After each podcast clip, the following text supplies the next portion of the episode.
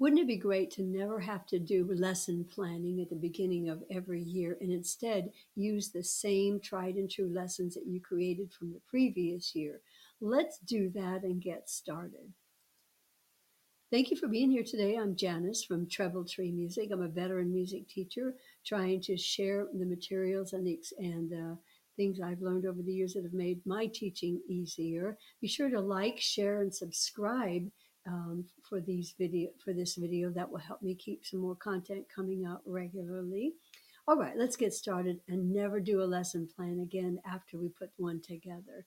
I have a steps about 11 steps I'm putting together and materials for creating that um, year-long lesson plan. And this is step number one, creating a curriculum concepts map. And it's not about just picking up your teacher edition and using what they have, but using that as a go by and then putting into the into the uh, curriculum what you want to use.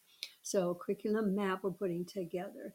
Uh, you know, lesson planning is like doing the dishes. We, we, if we don't do the dishes, we don't have anything to use for a meal. And I'm not talking about paper plates or uh, takeout orders. You want to do the planning and then stick to it, and you'll be able to evaluate what has worked and what hasn't. As musicians, I think you know as well as I do that we are naturally creative.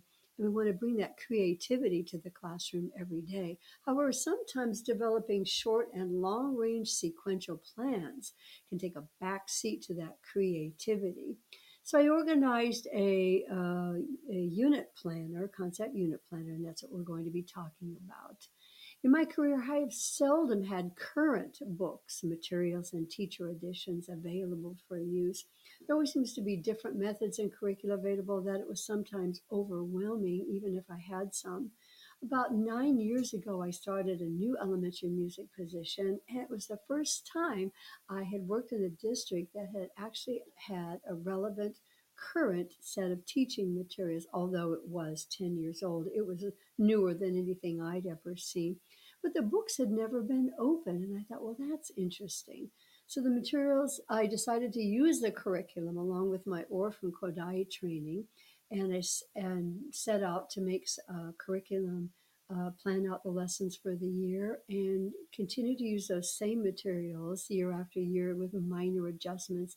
And it was really easy to then start each year without having to reinvent the wheel every time. Creativity is the key, but we got to make sure we're organized there's never enough time and materials for the music specialist. I think you know that already.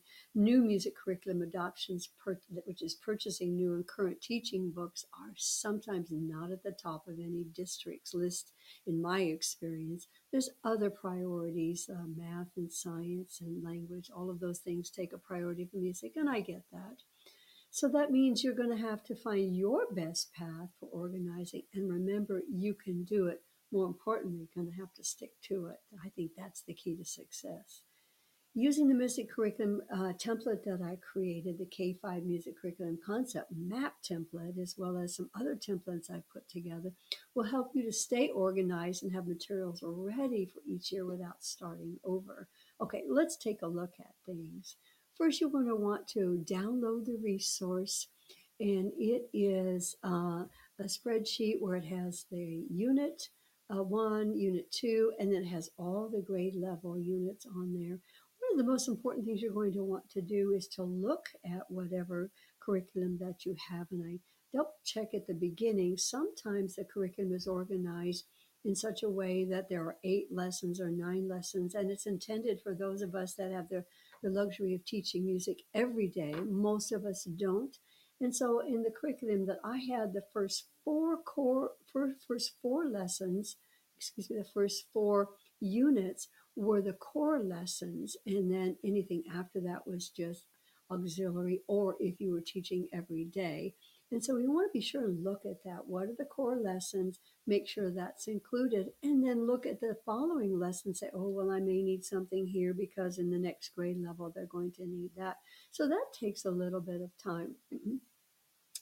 Um, you're also going to want to make sure that you have all your materials out. One summer I brought all my materials home and I just took my time. Now, this template will only take three to four hours to identify all of the different concepts that you're going to want to include. And just go ahead and put it on there. Don't worry about right or wrong. Just get something on that template because in the next Next video, we're going to talk about, well, how do we identify exactly what we need in the details of each lesson. I hope you'll find this template helpful. Just get started. Don't worry about right or wrong. You can do it. The template isn't fancy. It's functional. And I hope it'll get help you get right on the path of only having to do the lesson plans once and then only have to modify after that. Have a great day. Don't forget to like, share, and subscribe.